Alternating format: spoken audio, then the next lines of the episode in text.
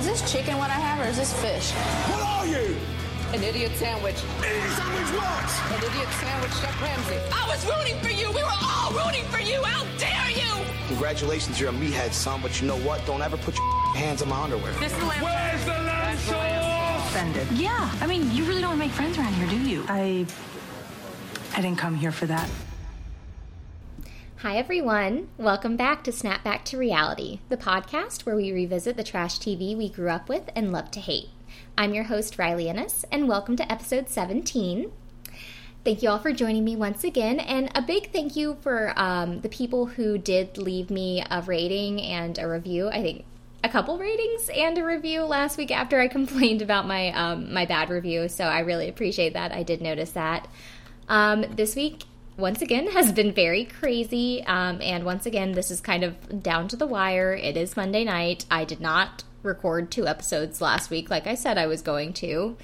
I knew I was really lying to myself and you when I said I was going to do that, but I thought maybe if I spoke it, you know, into existence, it would actually happen but it didn't. Um, but that's because I, you know, got the keys to the new apartment and started moving in and, you know, trying to pack up my life and move stuff over there. And I've been busy. So shit's crazy. Um, also, last week was like very hard in general, just being a person um, who is involved in reproductive rights and abortion access and things like that. So, uh, if you are of that mindset, I highly encourage you to donate to an abortion fund of your choice. Um, you can look up the National Network of Abortion Funds, um, see if there is a abortion fund that's local to you. Planned Parenthood is really great when it comes to reproductive health, um, but they don't do the majority of abortions in America. That would be independent clinics, and abortion funds do really great work with just getting um, money into people's hands so that they can, you know, pay for their procedures and figure out logistics like travel and lodging and things like that. So anyway, that's just my my little PSA to the world. Um, so this week I wanted to talk about Punk'd because I was craving a little bit more celeb reality. Um, it's been a couple of weeks since we've touched on the celebrities. It's been, you know, some weeks of normal folks. So I wanted to dive back into MTV because they have some of my favorite reality shows. Now, this is something that I never watched as a kid. Um, these kinds of shows, like Hidden Camera and like celebrity prank shows and things like that, I always thought were pretty boring, and I never really chose to watch them of my own volition. I guess I would like stumble onto them if someone was watching them in the living room or something, but I never really cared for them myself. So I thought it would be interesting to kind of go back and see what Punk'd was like, you know, from 2019 perspective. Um, so honestly, I will be I will be honest. This episode is probably not going to be very long. Uh, Punk'd isn't a very long show in general, and I don't know how long I'm going to get out of this recap. And, you know, there wasn't a ton of background in general, and I don't have a lot to talk about. So, I don't know, this might be like my shortest episode ever. And if it is, I'm really sorry, you guys. Like I said, life is just like really nuts right now, but in a couple of weeks I should have some free time and I'm really planning on like buckling down and getting some stuff done. Um, but let's jump into Punk'd and go through the background. So it was originally created by Ashton Kutcher. He is one of the executive producers on the show, um, and also a man named Jason Goldberg.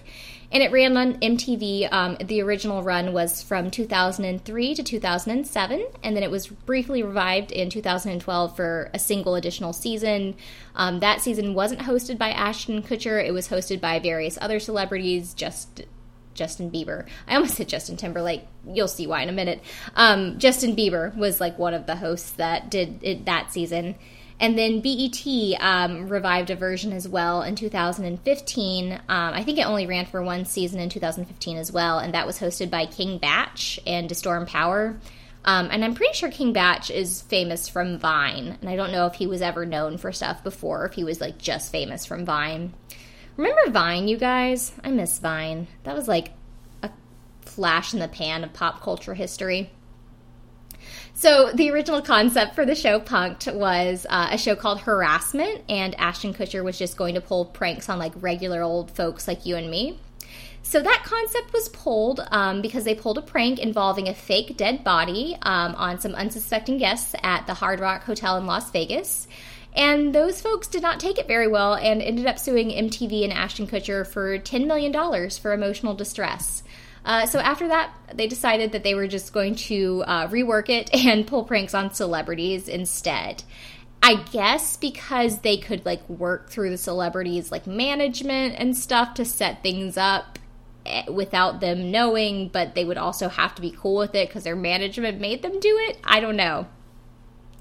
Um, so I did read this pretty interesting article on Huffington Post. It was just a couple of years ago, and it went into a little bit more of the background on Punk'd and how it was really more dangerous than it was ever portrayed or ever kind of leaked. Um, so a lot of the actors who played, you know, the accomplices in the pranks, they really felt pressured to keep going with pranks that were potentially too dangerous. Um, just kind of this unspoken pressure that if you don't go along with it, it might cost you your job.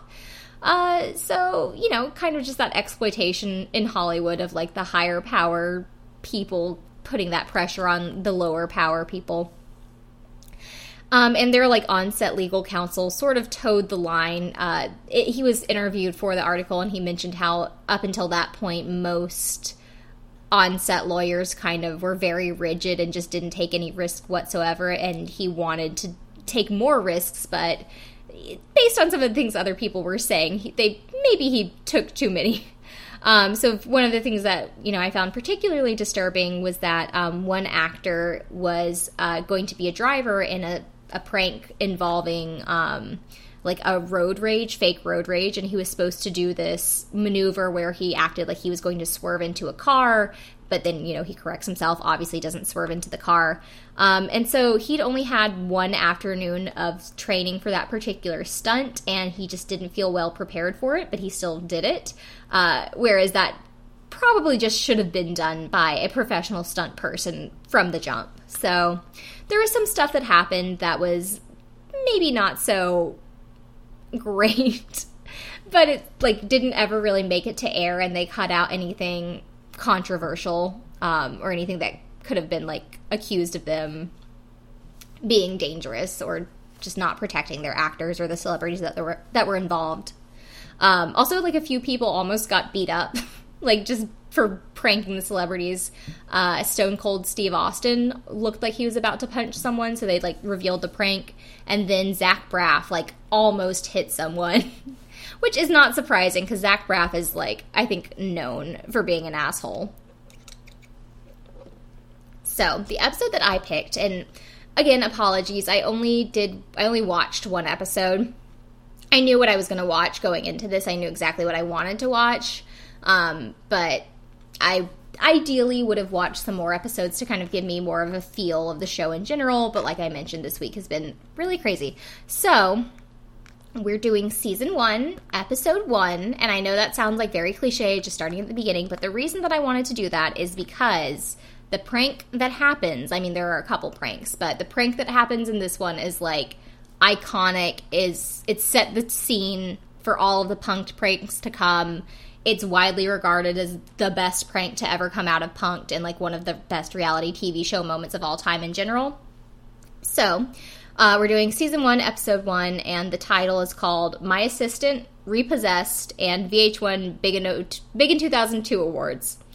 Um, so this is yeah, this is the very first episode of Punk'd. So it starts with a voiceover, I guess, just explaining what the concept is. Um, it's a very like yeah, I'm an intense guy in 2003 kind of voice. So it's like, tonight on Punk'd. Um, so it says that Ashton Kutcher and his crew of pranksters will target your favorite celebrities. Frankie Muniz gets taken for a ride. Justin Timberlake learns the price of fame. And the red carpet will never be the same. It's all next on Punk'd. And then we get the Punk theme song. okay. So we get um, Ashton Kutcher, he has these like little talking head interstitial scenes in between each of the pranks where he just kind of like explains what they're about to do or like rags on the celebrity a little bit. So I guess this is the very first ever talking head, and he's explaining what the concept of the show is. Um, so he mentions being punked, what that means. It's you get dissed, anything to make you feel like an idiot, a moron. If you're pissed, you probably got punked. I didn't realize that punked was like an actual slang term. I thought that it came from this show and that it was just made up for this show. And so I was like talking about, you know, I wrote, you know, I was talking shit in the notes that I was writing, being like, mm, he acts like this is a thing. And then I was like, I better double check this shit before I, I talk to my mic and act like I'm an expert because that's why I got a bad review.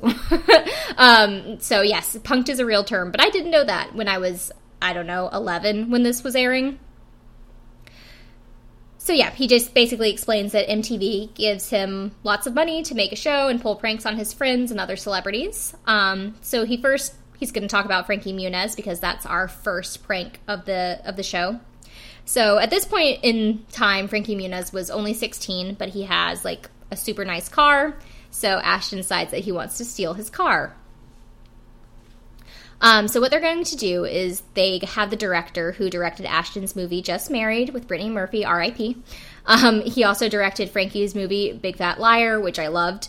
Um, so they're going to use the director as like the connection for the two, and basically they're going to tell Frankie that uh, there is a movie role for him. Um, Ashton's interested in doing this with him, and come to this business meeting. And so while he's inside talking to Ashton and the director, um, they're going to have Dax steal his car. So this is our introduction to Dax Shepard. I don't know if it's the world's introduction to Dax Shepard, but I was like, oh, hey, Kristen Bell's husband's in this show. Um, so yeah, Dax is like the minion of these pranks, and he's going to steal uh, Frankie's car. So they show these clips of Ashton kind of like setting the prank up and communicating with everyone, like explaining how it's going to go down, um, just being the super like big man on campus behind the scenes. Um, and so we see Frankie pulling up to the restaurant where they're going to meet. And so there, of course, there are hidden cameras everywhere. So we get a couple of different angles of him pulling up. And he's getting out of his very nice, very fancy car, um, which is apparently a Porsche Roadster, I think they said. It's a fancy, expensive, rare car. That's all you need to know. So I guess he gets out of the car and Dax kind of just shadows him a little bit. Um, and so they kind of walk together and Dax comments on the car and says that it's nice and Frankie's like, "Oh yeah, thanks man, whatever." Um, so Frankie walks into the restaurant and he meets up with the director and Ashton Kutcher and they all sit down and start talking about the fake movie. Yeah, so wouldn't you be upset? I I was thinking about it at this point. I would be real annoyed. I mean, maybe it doesn't matter because you're Frankie Muniz and at this point in your life you're like rolling in dough, but I personally, if I were an actor whose paycheck, you know, depends on the work that I do, if someone called and set up a business meeting and said they wanted to make a movie with me and, you know, went through this whole process of explaining the movie and explaining the concept and getting me on board and I start to get really excited and then the setup is all for a prank and not only that, but it's just like a prank where you like shit on me and steal my car and then the movie deal isn't even real, I would be pissed. But I don't know. I guess Frankie's okay with it because he has like big Malcolm in the Middle money at this point. Um, so Ashton explains the concept of the fake movie that's not happening, um, and it's going to be like a brothers kind of movie. He'll be the older brother, a senior in high school, and Frankie will be like the little brother, um, and who's a freshman. He compares it. He's like, "Oh, it'll be kind of like Wally and the Beav," and I was like, "Who the what's the Wally and the Beav?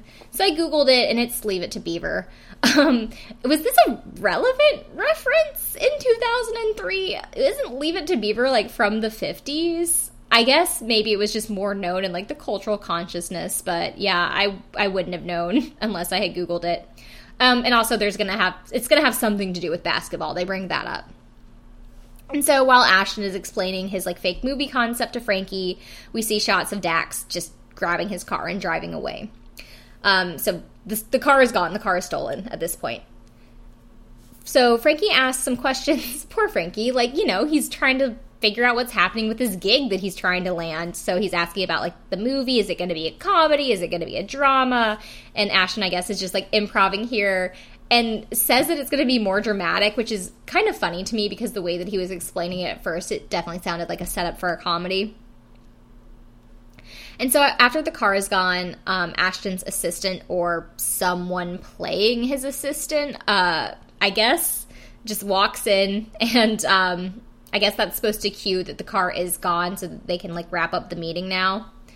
Also, at this point, Frankie's talking about how excited he is to be in the movie. So, again, poor Frankie. Um, and he also says this is why I mentioned the thing about basketball because he says this little tidbit that I didn't want to leave out. He says that he's six inches from dunking a basketball, which I don't know whether to believe him or not because he says that like it's really impressive, but that is also half a foot away from dunking a basketball, which is not even close. Really? Is it? But is that impressive for Frankie Muniz because he's so short? Is he lying? Could he really get that much air? I want to get to the truth. I want to get down to the truth of the matter. If someone has some hidden footage from 16 years ago of Frankie Muniz playing basketball, send that shit to me. All right, so they start walking outside, um, leading Frankie to his car or where his car is supposed to be. Um, and we even see Ashton give like a little wink to the hidden camera as they pass by. So yeah, he's like, "Yeah, we're in on the joke." So they're leading Frankie out and they're kind of ed-. Eh, egging him on, sorry, um, asking him questions about the car. So, yes, it's a Porsche. It's some kind of custom Porsche that's very rare and very expensive. Um, and so they get out, and Frankie asks the valet where the car is. And then the valet tells him that he gave the car to the guy that he was with earlier. So, that man being Dax, who was just like skulking around. And obviously, as you would, Frankie starts like freaking the fuck out. Um, so he says the car is two hundred and fifty thousand dollars, so that's a quarter of a million dollars. Um, and once it's gone, it's irreplaceable. There's only two hundred of them in the world. I wonder where the other 199 cars are, and if he could potentially buy one of those if he needed to. And then Ashton tells him that he shouldn't be valeting a car like that anyway. So um, he starts freaking out, of course. Uh, he says that his phone was also in the car, which I guess is a big deal at this time because it's 2003 and, like, you know, it's kind of cool to have a cell phone. You don't want to lose it in your car. Um, so Ashton says he's going to, like, go talk to the cops and walks across the street. And then the director, I think his name's Aaron. We'll call him Aaron. Aaron says that um, he's going to talk to the other valet across the street, which I don't know why that would be any kind of help whatsoever. Obviously, they're both faking it, but it just seems like stupid excuses. Um, and so the assistant, the Ashton's assistant who had gone into the restaurant, um, is still there with them, and he's talking to Frankie, and he's like, "Well." I guess he didn't hear him or pretended not to hear him or something when Frankie said it was two hundred and fifty thousand dollars. And he's like, "Well, it, it couldn't be that expensive, could it?" And he's like, "You know, that's two hundred thousand dollars, man. There's no others in the world, meh." Um, so the director comes back from across the street and said that the cop told him uh, to have Frankie call his own cell phone to see if the guy who stole the car will answer, which is dumb. If you like sit down there and think about it for a second, why the fuck would anyone who's driving away through your stolen car answer your stolen cell phone and be like, "Oh yeah, hey, what's up?" Um, but you know, Frankie isn't thinking straight at this point, so he's like, "Yeah, okay, sure." Um, so the director, Aaron, uh, Aaron, as we named him. I, am pretty sure his name is Aaron. Um, he gives Frankie his phone and he calls his own phone at the car. And so Dax picks up because this was all part of the plan. Um, and Frankie just says, Do you have my car? and so we get, uh, at this point, while they're having the conversation, the camera's cutting back and forth between Dax and Frankie. And Dax is not driving, he is sitting in a chair. It's like a clear hanging egg chair. At this point i'm reminded to add more items to my like home decor wish list that i've been making for the new apartment. Um, and so yeah dax says no i have my own car. And so frankie's like well if you have my phone you have my car. And dax is like nah this is my phone. Who are you? And so frankie's freaking the fuck out and starting to get more and more flustered. Um, and he's like well where are you? And dax says i'm driving he's like okay well uh, can you come to Sweetzer avenue and dax is just like well why would i go there and so at this point, Frankie a- offers him money, and so he just he doesn't say how much money. He just like offers him an uns- unspecified amount of money. He's just like for money, and Dax is like, "Well, I don't need money because I have this t- hundred thousand dollar car." So Ashton's little talking head butts in here, um, and he says that you know when people start to panic, they lose their noodle, he puts it that way. Um, so he says, if Frankie would just stop and look for a second across the, like, stop for a second and look across the street, he'd see Dax talking to him on his own cell phone. That doesn't make sense to me because Dax is like inside the lobby of a building in his little hanging egg chair on the cell phone. I feel like it would be hard to look across the street into the lobby of a building at a man sitting in a chair talking on a cell phone, recognize that cell phone as your own cell phone, and that man is a man you saw just like shadowing you in a parking lot earlier. So, does does Frankie know Dax Shepard? Like, does he know him personally at this point, or just does he know of him? So many questions. Anyway, so yeah, Ashton's whole thing is like, oh, he could just look across the street, and I'm like, oh, he could realize that no one would answer his phone, and that's why it's dumb. Um, so Dax tells Frankie that he's going to sell the car and go to Hawaii, and Frankie tells him that he will send him to Hawaii if he just brings his car back. So Dax is like, oh, well, I have a girlfriend too. He's like, okay, yeah, I'll send her too. I was hoping that his girlfriend was Kristen Bell, but it wasn't. They didn't start dating until 2007, so I was kind of sad. I was like, yeah, send Kristen and Dax to Hawaii. And so Dax asks for first class tickets to Hawaii, and Frankie says yes. Uh, he'll even pay the hotel reservation and get you a rental car. And Dax asks for a Mac Daddy pimp suite. And Frankie's like, Yeah, sure, I'll give it to you. He's like, Nah, tell me. Tell me that you'll give me the Mac Daddy suite. And he's like, I will give you the Mac Daddy suite. And then Dax just hangs up on him. So he starts freaking out and then just starts yelling at the valet parking guy. And I feel bad for him. I mean, I'm sure he was in on this. He might even be a punked actor himself, but yeah, Frankie is just like doesn't know who else to take it out on. Um, and then here comes Ashton driving up in Frankie's car, and he's just waving to him through the front windshield. And Frankie is just like staring at him in disbelief. And then Ashton like leans his head out of the window and tells him, "You got punked." So, yeah, that's like the start of the catchphrase, the you got punked catchphrase. Which, again, do they like know what that means? I mean, yes, it's a real phrase, but do they know what it means when Ashton Kutcher tells them that they got punked? Do they know that that means they're like on a hidden camera show? I guess he can figure it out from the context clues, whatever. Um, and so at this point, the guy who was playing or who actually is Ashton Kutcher's assistant comes up and just like wraps Frankie in this bear hug from behind. And I'm wondering if it's just to protect everyone around in case he decides to like start swinging. but he he does all right. Um, you know, they kind of like point out the hidden cameras, and Frankie just like throws his keys at them. But he's laughing, and all things considered, he takes it pretty well. Like he doesn't try to attack anyone. Um, but he says like, "Oh man, I was like so scared, and I'm still shaking." And that's it. That's the end of Frankie's segment. So that was the first little prank, and it was pretty good, pretty funny. Um, but this next one is the reason why I wanted to do this episode specifically. This is widely regarded as the best prank of the series, so they set the bar really high on this, and maybe they should, maybe they shouldn't. So, um, the next segment starts with Ashton having a talking head, and he says that they're going to get Justin Timberlake. Um, he tells us that Justin Timberlake is the one of the number one recording artists in the country, so you know that dates it because when is the last time you've been put out music? Um, and Ashton at this point spends some time making fun of boy bands, but he does admit that Justin Timberlake has talent. So they're going to go into his home and take his shit. Um, we see shots of Justin Timberlake's brand new house, and outside of it, there are like tons of moving boxes and vans and things like that. So Ashton tells us that what they're going to do is bring in the tax enforcement agency to seize all of his property and tell Justin that he has hundreds of thousands of dollars in back taxes. But what Justin doesn't know is that there is no such thing as the tax enforcement agency that comes and repossesses your stuff. And so this is probably, I don't know, I think this is, might be my favorite part of the episode because we get a really fun little behind the scenes moment. Um, we see like the production designer showing all of the labels um, just the like notices and things that they're sticking on the boxes and on the house. It's like notice of repossession. Uh, he shows like the decals that they made to like put on their trucks and stuff and make it look like it's an official government vehicle.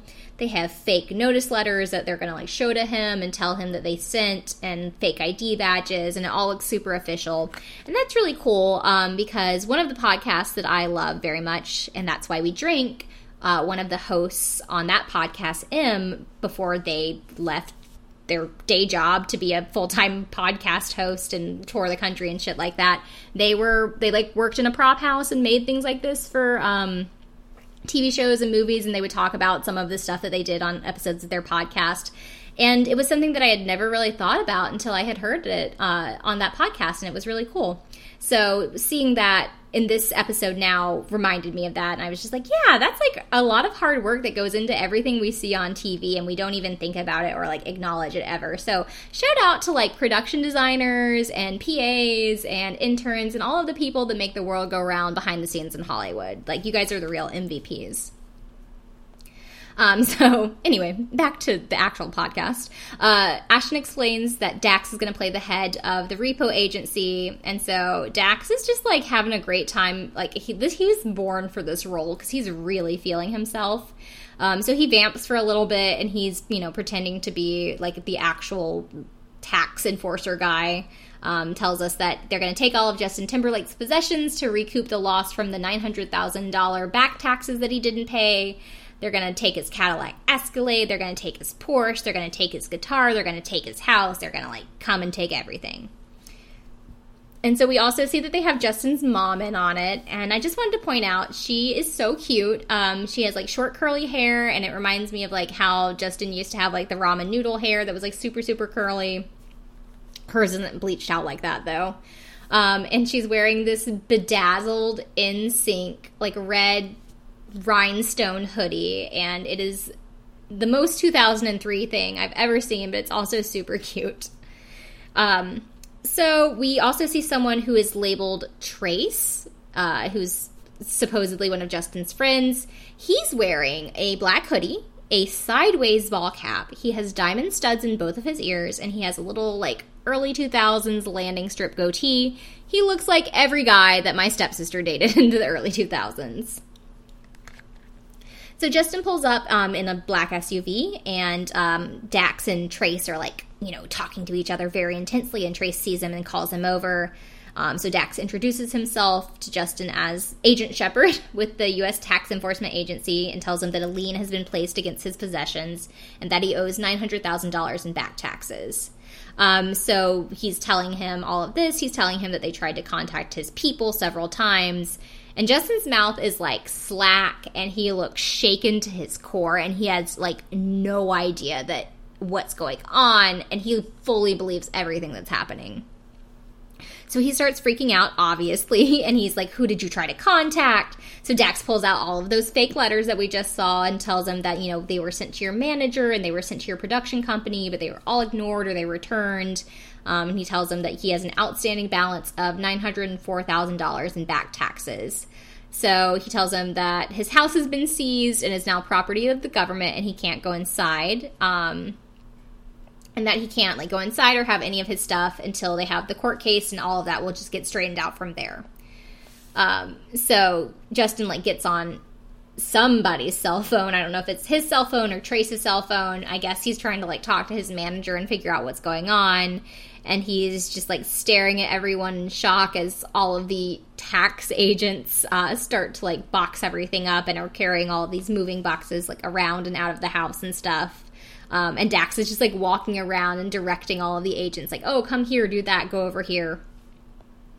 Also, Trace is doing a really good job playing along and like pretending to be like really freaked out and shook along with Justin, but I can tell in some of the scenes when Justin like isn't looking, his his face is starting to crack a little bit, but he keeps it together more or less. Um, so Trace tells Dax that the house is worth eight eight million dollars, and Dax is like, "Well, an appraiser would disagree." And he's like, "I don't, I don't live in a, a neighborhood like this, so I don't really know how much they go for. But you know, the driveway isn't even paved just because it's like a, a gravel driveway." And so Justin is still, you know, like crying basically. And he's asked if there's a possibility that he could get his stuff back. Um, dax says that if the fee isn't recouped they'll have to have a public auction with all of the stuff and that his dogs will have to be put in a government pound.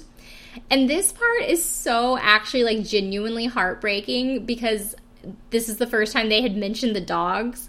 And so justin like looks at him and he goes you took my dogs and it's so sad. Um, and I got a screenshot of like this exact moment as I was watching it, just because like I don't. It makes me want to cry. It's just so sad the way that he's looking because his heart truly like broke in two in that moment. Um, so that'll be on the Instagram. And so Trace hands Justin uh, his cell phone, and it has Justin's mom on the line. He's like, "Mom, you need to get over here right away." Um, we also see a little bit more behind the scenes of Ashton. Um, he's like watching the prank go down on different monitors and stuff, and feeding lines through like an earpiece to Dax. Uh, he tells him to say that they were just at Jermaine Dupri's house two weeks ago and seized all of his possessions. I had to look up who Jermaine Dupri was. I don't think he's a very relevant celebrity in today's world, um, and I he wasn't in my sphere in 2003. Whatever. Um, so yeah, Dax is still improving, and he's like fake reassuring Justin. He's like, "Oh well, you know, you're not going to be facing any jail time. You're a handsome, talented young man. You'll you'll be able to replace all of this stuff eventually." And Justin is just like staring at him, like, "What the fuck are you talking about?" And then he tries to like compare it to Willie Nelson. And he's like, well, you know, Willie Nelson's like 70 years old. He's at the end of his career. And if this happened to him, he'd never get all of his stuff back. And so, yeah, Dax like tries to tell him that it's not the end of the world. And Justin literally has daggers. Like he is staring daggers at him. He looks like he wants to kill him with like his eyes. Um, and so at this point, Ashton also tries to tell Dax, like in his earpiece, to ask if the phone that Justin is on is his own and like try and take it from him. And so Dax comes up to him. He's like, "Hey, is that your phone?" And Justin's like, "No," and like turns around and will not give it to him. And so they're sitting on the steps of the house, like Trace and Justin just looking defeated. Justin is crying a little bit. Um, Dax is going through and saying that they have teams out in Memphis and Orlando, which I guess is where he has like other homes, um, and they're seizing his property there. He says that in Florida they're taking a Mercedes Escalade, or is that maybe a Mercedes and an Escalade? It's a Cadillac Escalade, right? I don't know cars. Um, four motorcycles, a, a, a bunch of other car shit. Um, and then he's like, well, yes, you're right. There are homestead laws in Florida, so we can't take your home there. And then he like looks at Justin. He's like, you know, I'm feeling like there's some tension between you and I. I'm just trying to do my job.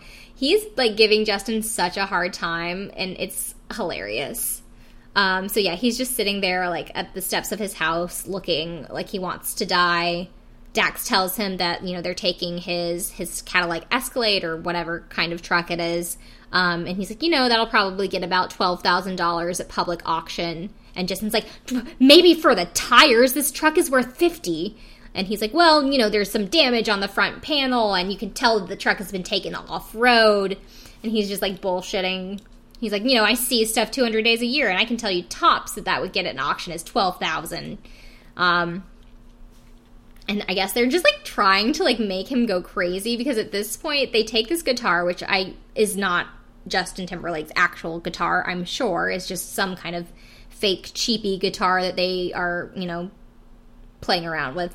Um, and so they are acting like they're going to try and box it up, but it won't fit. So they just start breaking it like in front of him. And Justin at that point like springs up and is about to like go over there and like hit someone and they a man has to like go stand in between him and the the fake agent so that he doesn't start swinging. And so it cuts back, you know, we get like a lot of, you know, obviously the magic of editing. There's a lot of different cuts of Justin at different places on his property, like looking at them. So it cuts back to him on the stairs again, head in his hands, about to cry. And then up comes Ashton Kutcher walking up the driveway. And so then there's like this realization that sets in on on his face and like he gets up and he calls Ashton an asshole, but then he like hugs him and you know shakes his hand. So again, like I don't was it like were the celebrities warned that Ashton Kutcher is going to be fucking around with you guys for the next few years while he has this TV show? So if you see him show up somewhere after you've been in like a weird situation, that's what's going on. Because he like immediately knew that this was a prank as soon as Ashton came walking up. I mean, I guess because like they don't live in the same neighborhood and he doesn't usually like see Ashton Kutcher. I don't know. That's just something that I was wondering about.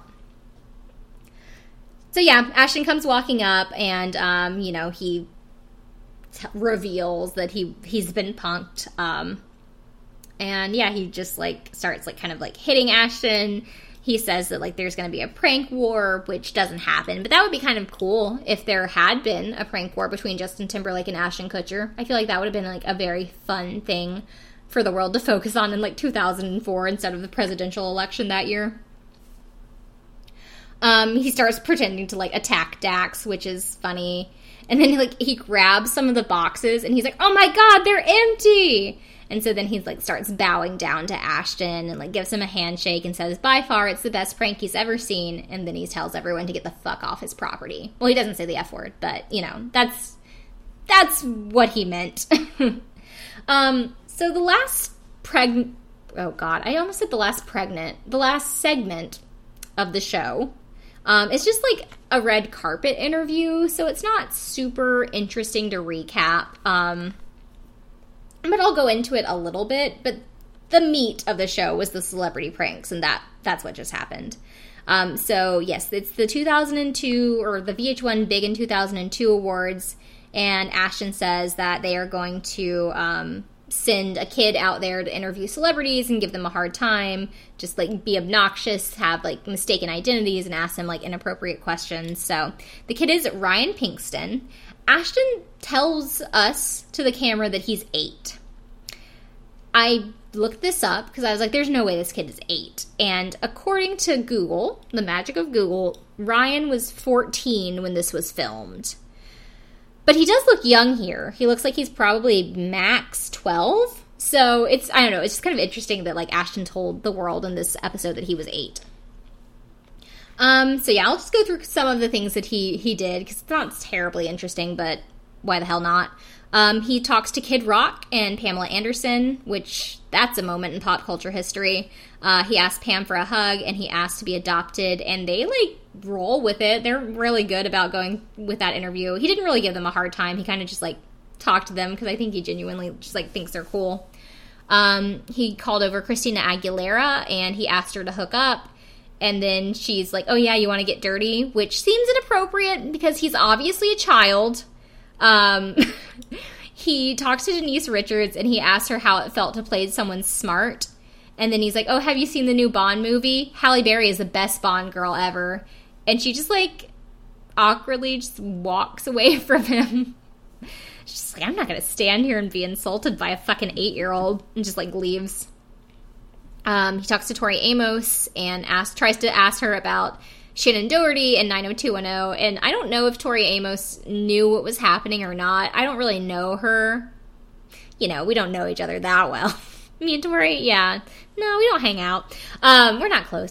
Uh, I don't, I don't really know her as like a celebrity, but she's very, very sweet to him, and she's just like, "Oh no, sweetie, you're thinking of Tori Spelling. I'm Tori Amos. I make records. she just seems like very ethereal and like he can't get under her skin because she's like, no, no, no, sweetie, you have it wrong. Goodbye. And she just like leaves him. Um, Christina Applegate is there, and she tells, or he tells her that he's a few, he's a huge fan of her music, and she loves Genie in a Bottle. And she's like, Christina also like takes it very well, and she's like, "Oh, sweetie, bless your heart. I'm not Christina Aguilera. She's here. I'm not her. But thank you for thinking I look like a 20 year old." which is cute, but he didn't. He didn't actually mistake you for a 20 year old Christina Applegate. It's all for the bit. Uh, also, he calls over this guy. I see this man walk over to him. He's he a chyron comes up with his name as if I'm supposed to know who the fuck this guy is. His name is Jonathan Shack or Sheck. It's spelled S C H E A C H. And I don't know who this man is. Um, apparently, he's an actor who was also married to Christina Applegate at that time. Um, and then Ryan, like in the interview, tells him that he was great on West Wing, and Jonathan's just like, I wasn't on West Wing. He's like, Oh, you're not Rob Lowe? And I was like, Yeah, Rob Lowe is actually like recognizable.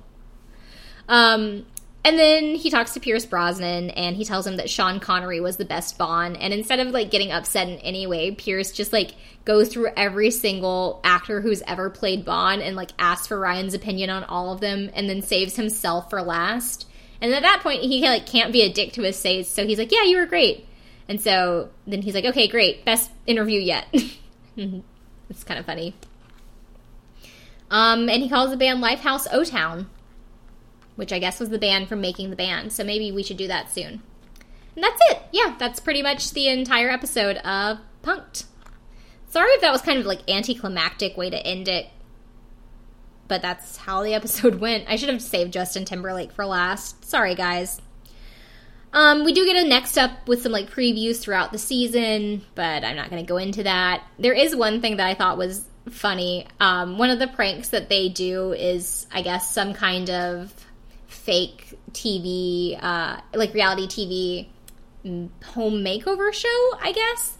And it shows this like house in the middle of nowhere, and they have like a d- demolition machine, and there's Mandy Moore, and basically they crush the house, and they think they make poor Mandy Moore think that she crushed somebody's house.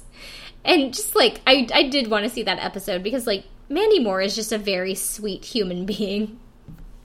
She just seems like a very nice, genuine human being, and I want to know what her reaction was to thinking that she crushed someone's house.